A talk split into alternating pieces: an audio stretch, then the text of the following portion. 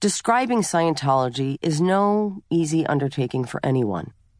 There are plenty of people, many of whom are smarter than I am and have more formal education, who have worked to define and examine the church and the sway it holds over its members. This book, written from my heart and based on personal knowledge, is my attempt to portray my experience within Scientology and the repercussions I endured as a result. So while I may not be able to say in a few brief sentences why I became involved in Scientology and remained a member for decades, I can tell you that whether you were raised in the organization or came to it after falling out with your own religion, traditions, or family, the central tenet of Scientology, as stated by its founder, L. Ron Hubbard, LRH, is incredibly alluring. Scientology offers a clearly laid out scientific process that helps you to overcome your limitations and realize your full potential for greatness.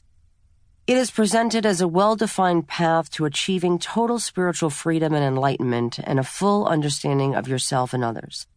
LRH wrote that the aims of Scientology are a civilization without insanity, without criminals, and without war, where the able can prosper and honest beings can have rights, and where man is free to rise to greater heights.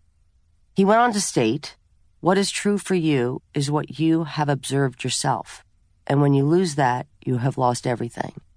As well as, don't take my word that Scientology works or doesn't work. Use it and see for yourself. Take what works and throw away the rest. I, along with many others, found these approaches to be hugely empowering.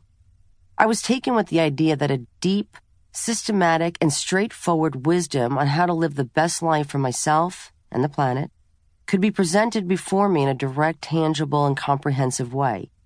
Through rigorous study and regular counseling, called auditing in Scientology, I could work toward the ultimate goal of going clear, meaning I would no longer be affected by the part of my mind ruled by pain and irrationality. This promise of a higher living and way of thinking drew me in, along with thousands of others who were looking for an alternative to therapy or more traditional self help. I, like many current Scientologists, was a second generation practitioner, meaning you were either born into Scientology or brought in by your parents as a child. When you are raised in the church your whole life, each and every day becomes all about the church, unlike members of other churches or synagogues who attend Sunday Mass or Shabbat dinner once a week. As a Scientologist, you are expected to spend a minimum of two and a half hours a day every day, seven days a week, at church studying and or in counseling. The same goes for your family, friends, and business associates. It's no wonder the indoctrination quickly sets up an us against them mentality. To leave, to question it, would mean leaving anything and everything you have ever known. And because you were raised in the church, your world consists almost exclusively of Scientologists. For those who are not born into the church or brought in as children, the attraction to join is most definitely there. Imagine you're struggling in your life, in your career, or you're maybe an actor with little or no fame. You walk into a Scientology church or a celebrity center, a Scientology church that caters specifically to artists, having been enticed by an ad you read in a magazine about improving your life or career. You're impressed with the beautiful building and the welcoming people there. They offer you food, listen to what you have to say. Maybe you talk about how your parents are not supportive of your endeavors and they respond, Wow, that's not cool. You can achieve your goals in life. Maybe you need to step away from your parents' negativity for a bit and do a course here that will help you to reach your goals. You feel vindicated. This person understands me. He or she is my ally. This group believes in me. In the real world, you may feel like you are nothing, but here, you're treated with respect. The other aspect of Scientology that draws people in is the recognition the church bestows on its members for their donations. Let's say you're a successful business person. Where else would you be pulled up on stage with crowds cheering in admiration for the millions you have donated? You are doted on by the church at this level, recognized and made to feel special. Very enticing.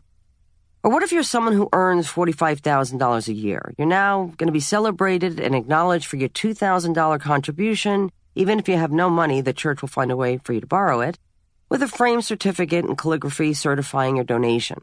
This in turn again makes you feel special. You believe you're doing great things for not only yourself, but for all of mankind. This type of celebration and recognition works on members of all levels. During my 30 plus years in Scientology, I spent close to $2 million for services and training and donated roughly 3 million to church causes.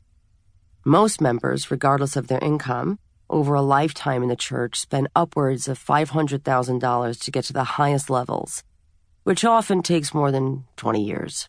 During this time, they are required to purchase roughly 300 books, 3,000 lectures, and 100 courses. Scientologists funnel their hard work, money, and emotional capital right back into the church, often to the detriment of their own lives.